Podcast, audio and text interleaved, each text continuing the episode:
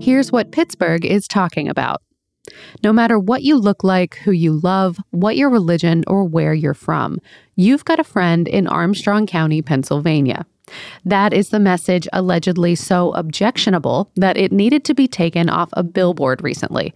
But there's one across the street that isn't subject to the same rules. Plus, it's less than 90 days to Pride. It's Wednesday, March 8th. I'm Megan Harris, and this is CityCast Pittsburgh.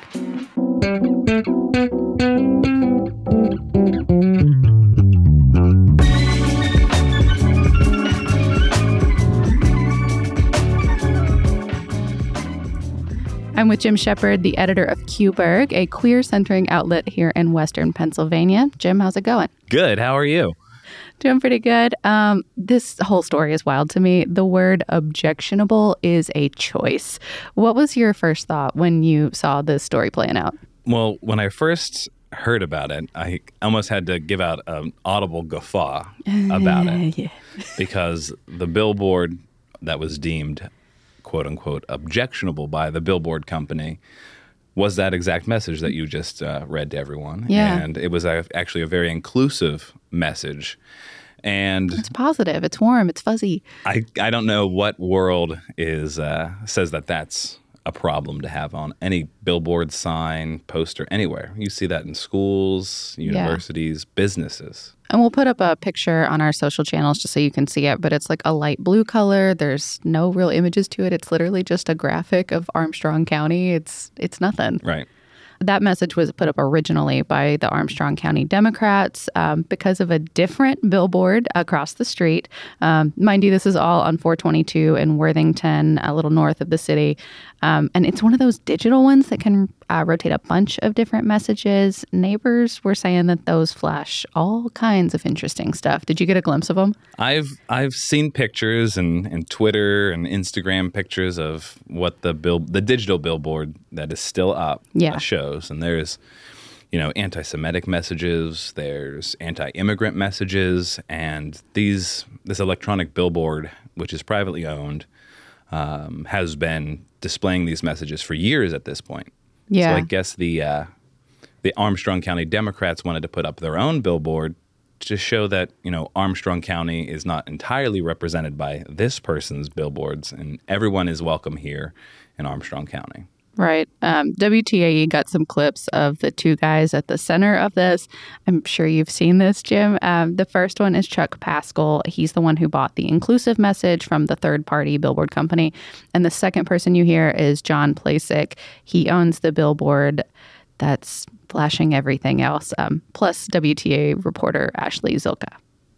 his billboards hamper us from getting economic development in this county, hamper us from bringing uh, jobs into this county and companies. I don't see anything offensive about my board. You know, I'm telling the truth. Along with supporting police and political messages, one of Plasick's signs reads American History Month, not white or black. I don't believe in Black History Month. I'll tell you why. All it is is a divide between white people and black people. It's American history. It's interesting to digest how he describes his message.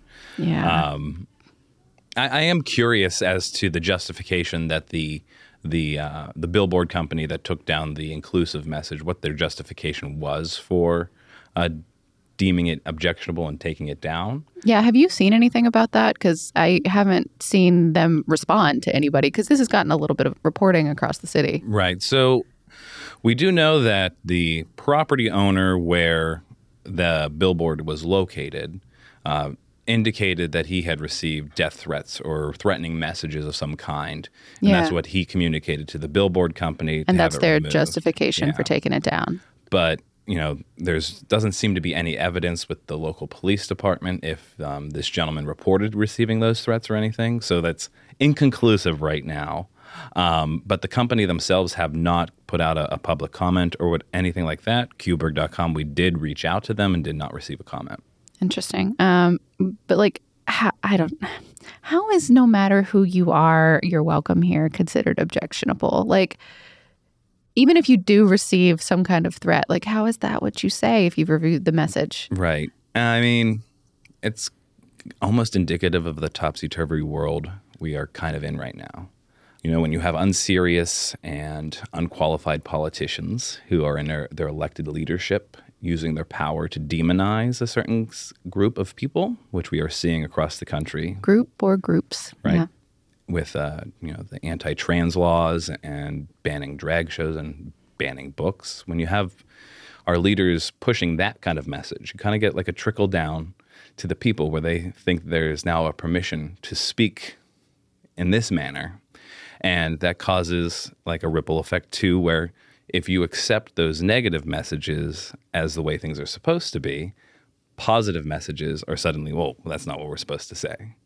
And it's something that is very troubling to the LGBTQ community, especially the trans community, and it's it's traumatizing. We're seeing it not just you know out there in in Worthington, but you know there's some things closer to home right now too. Have you heard from folks in the community about, you know, kind of how this stuff is affecting them?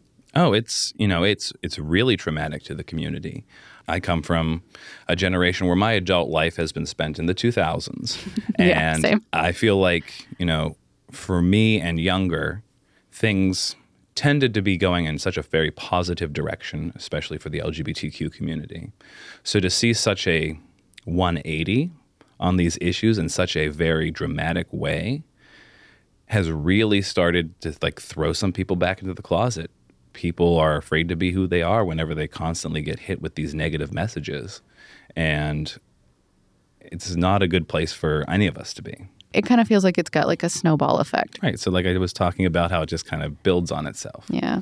The negativity builds on itself, and you know we've we've really seen an uptick of you know bias motivated incidents in the city of Pittsburgh. I know it's hard to believe. We think of you know Pittsburgh as being a very welcoming place, but you know there's been some instances where you know uh, queer spaces have been threatened with bomb threats recently. Um, there's been neighborhood disputes that are very clearly um, biased against uh, trans folks that are living and and being part of our community. I mean the what the protect trans kids that Right. so many of us have in our yards and our windows, those as beautiful as they are, came from something quite ugly in the north side. Right. So the good thing that comes out of this is like those messages of, of support now that we're seeing with the yard signs for Protect Trans Kids. And the community is really trying to build this more positive, let's keep moving forward, let's try to drown out this this uh, ugliness. And it's it's going to take a lot of work from everybody to try to get us back on track a little bit.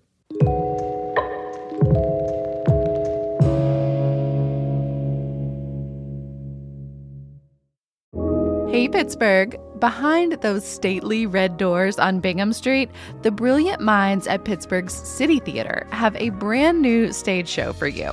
It's a modern revamp of the Shakespearean classic Hamlet. Fat Ham follows a young queer black man named Juicy, whose father visits from beyond the grave to demand Juicy avenge his murder. Check it out through March 24th and get your tickets at citytheatercompany.org. Use code CityCast, all one word, for $5 off.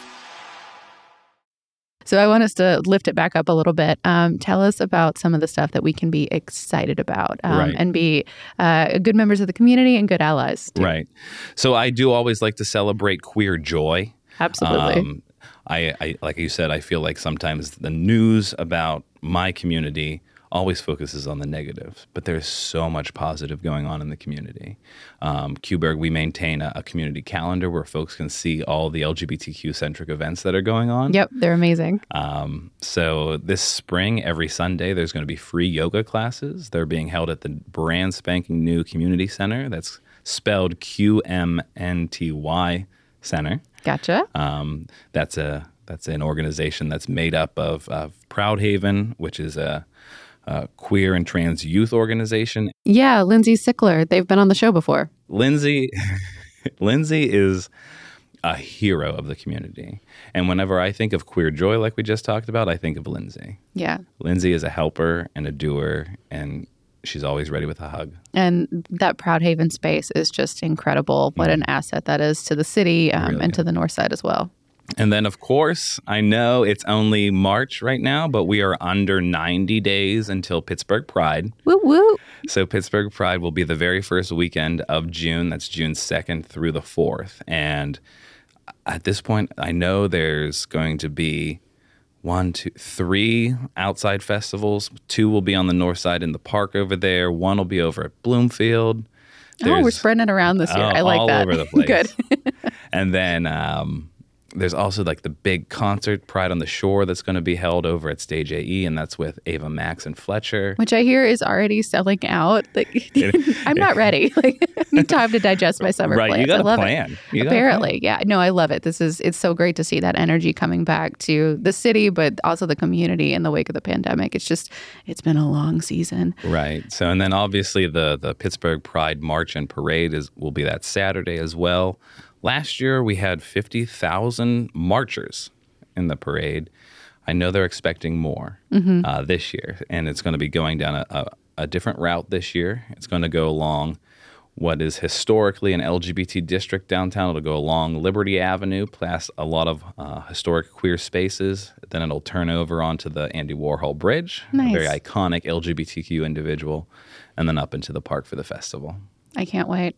Yeah. What are you uh, most looking forward to from the celebrations? well, I do enjoy a good concert. yeah, yeah. Um, but for me, it really comes down to that march and parade. You know, when we get get there and we're lining up, there is so much energy, and it's such a positive energy. People are excited to celebrate who they are, and, and just you know be in a, in a space that's very public and very supportive. And that that parade is like Christmas Christmas morning for me. I love that. Um, Jim Sheppard is the editor and founder of QBurgh. Please check out their work. It's a great mix of writing and events to connect and support our LGBTQIA plus community. Thanks for having me. Thanks.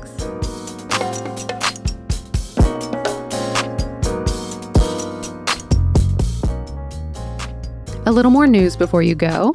Norfolk Southern pledged to pay Pennsylvania $7.4 million for relief for residents affected by the East Palestine train derailment.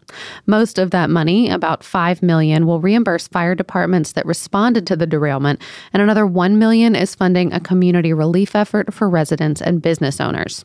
Some of what's left is going to our state departments of environmental protection and health and the Pennsylvania Emergency Management Agency, PEMA. And a very happy Holi to those who celebrate. For those who don't know, it's the festival of colors and the Hindu celebration of spring. Atithi Studios in Sharpsburg is hosting a festival and celebration this Saturday from 5 to 8 p.m. You can look for performances, food, and henna. And if you can't make it, there's also a high tea the following Sunday at 11:30 a.m. We'll have more info on that and how to get tickets in our newsletter.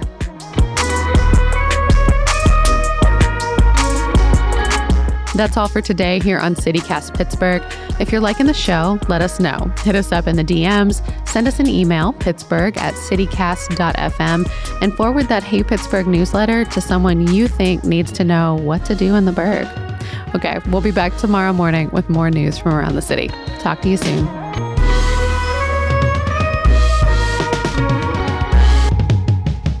I like it. We we did some work and we made more work for ourselves. yes, yes, we did.